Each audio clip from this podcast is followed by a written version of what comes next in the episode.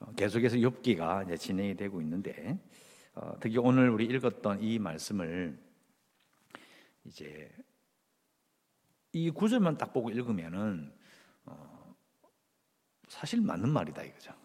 한 마디도 어, 틀린 말 같다. 욥의 한 말이 문제가 있다. 그 이게 이제 앞에서 어, 엘리바스부터 시작한 엘리바스 그리고 빌다까지 이르러 오는 그 말의 흐름으로 보면 이 말의 어감을 우리가 짐작해 볼 수 있습니다. 어, 앞에 보면 이제 엘리바스가 한 말은 한마디로 말하면 어, 여봐, 네가 죄를 지었으니까 고난을 당하지. 그래서 너는 죄인이야. 죄인이 맞아. 여기 요, 요약이고요. 빌닷은 비슷합니다. 엘리바스처럼 말하죠. 네가 죄를 지었으니까 그렇지. 그런데 네 자녀들의 죄 때문에 그래. 이렇게 말을 합니다.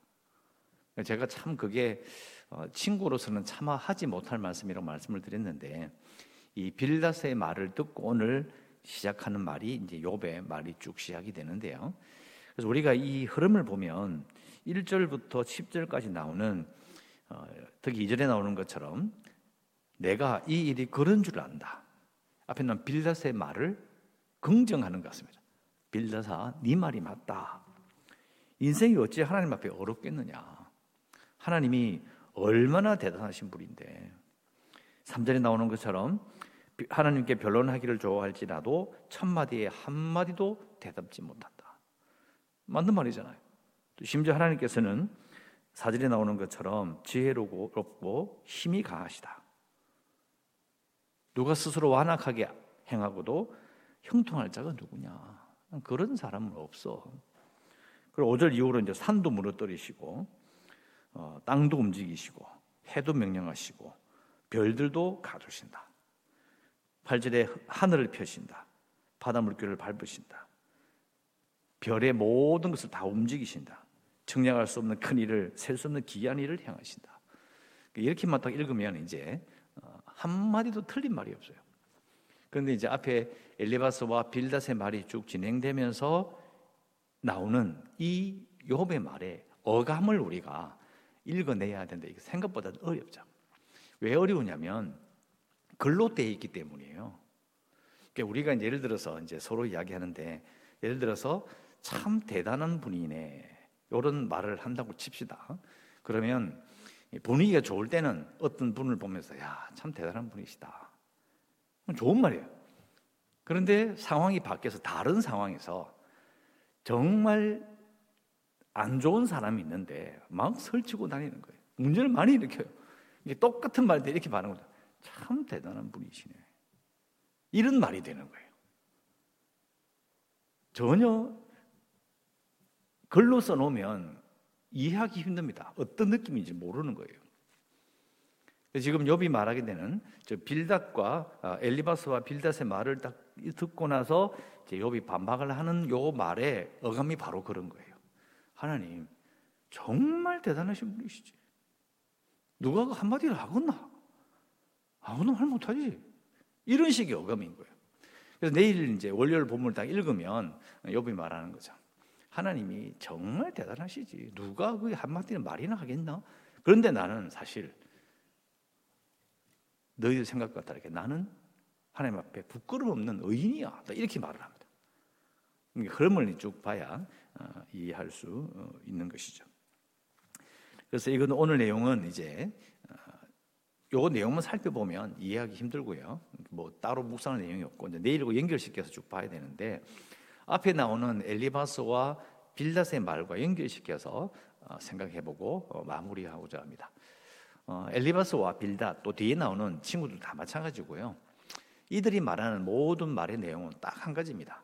인과응보라는 거예요. 근데 인과응보라는 말은 정확히 말하면 여러분 불교 용어예요. 우리나라 말로 이제 한자말로 된 것을 다른 말을 갖다 붙일 게 없어요. 원인과 결과가 있고 선한 일을 하면 복을 받고 나쁜 짓을 하면 해를 입는다. 딱 이거예요. 이것은 또 불교 용어라고 이제 한자로 되어 있으니까 우리 그 가르쳐지는 그런 걸 이렇게 문헌을 추적해 보면 그게 보일 뿐이지 실제로는 모든 종교에 모든 인간의 삶 속에서 기본적으로 가지고 있는 생각이에요. 그렇지. 원인이 있으니까 결과가 있지. 그건 인과 응보라는 글자를 몰라도요. 누구나 다 배우면서 살아요.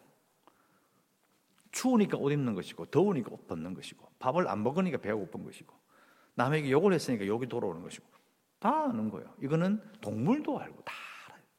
기본 법칙이라는 거죠. 그러니까 제가 이걸 왜 자세히 설명할까요? 엘리바스와 빌다시 요백이 말하는 것은 그냥 일반적인 생각이라는 거예요. 뒤집어 말하면 이게 하나님의 뜻이다 이렇게 말할 수가 없는 거예요. 좀 더 어렵게 말하면 인과응보가 하나님은 아니에요. 인과응보로 돌아가는 이 원리가 하나님이 아니에요. 하나님이 이 세상을 창조하실 때 인과를 보게 하시는 거죠. 원인이 있으니까 결과가 있구나. 그러니까 아, 이걸 하면 이게 나오네. 가장 기본적으로 가르치셨어요. 그런데 시간이 지나면 하나님이 그 인과응보의 원리에 묶여 계시느냐고요. 아니거든요. 왜요?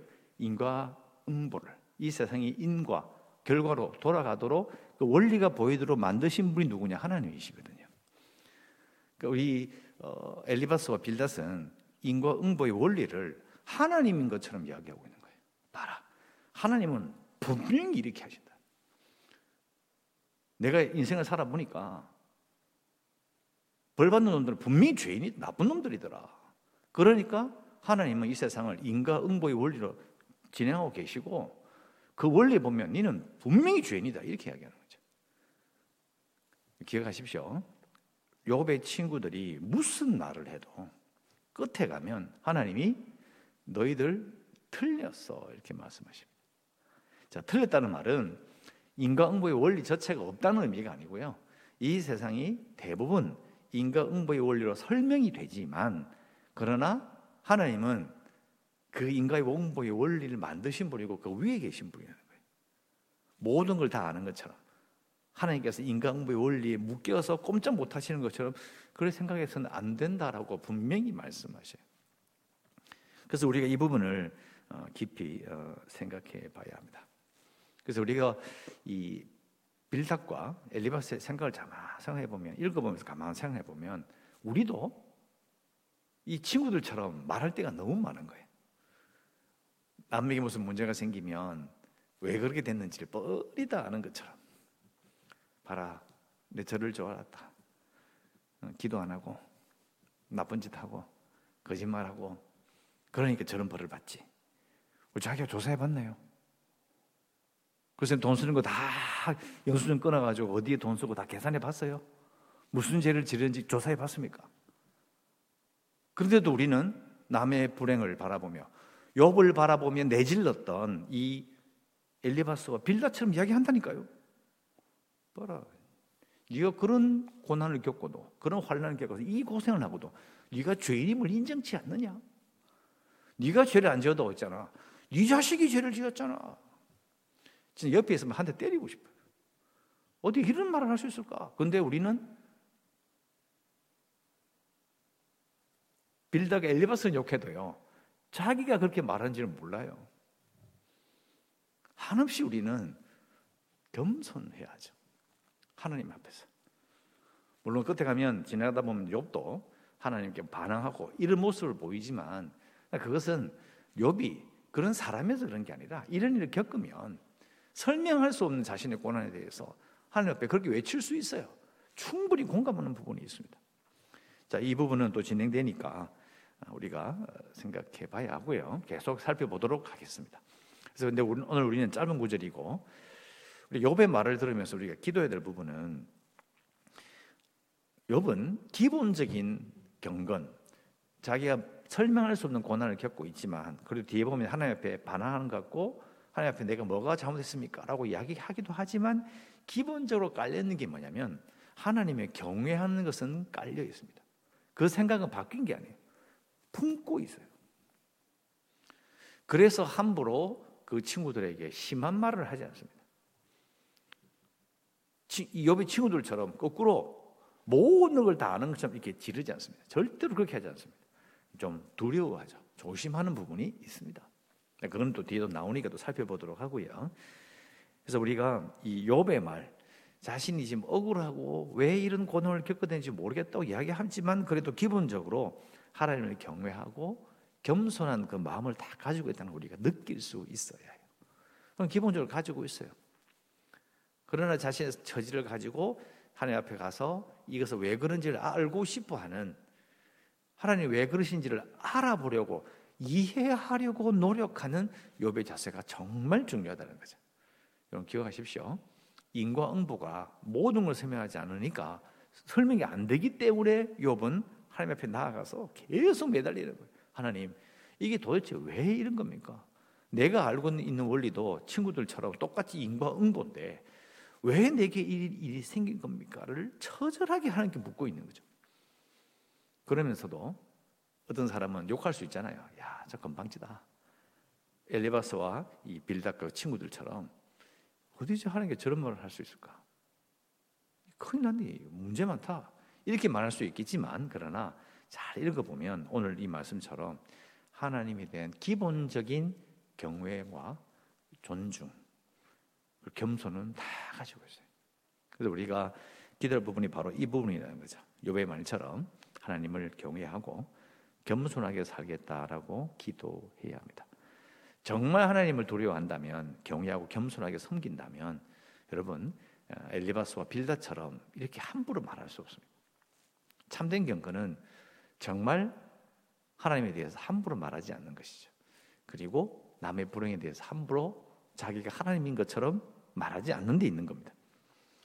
요배 말처럼 하나님을 경외하며 겸손하게 살겠습니다라고 어, 꼭 기도하시고 어, 오늘 날씨가 많이 추워졌죠, 그죠? 그래서 어, 우리 연장강 성도를 위해서 먼저 좀 기도해 주시고 교회와 재개발과 코로나19 또 극복을 위해서도 그리고 주일학교 아이들과 선교지까지 오늘도 기도하시고 오늘도 주일의 평화와 기쁨을 누리시기를 주의 이름으로 축원합니다.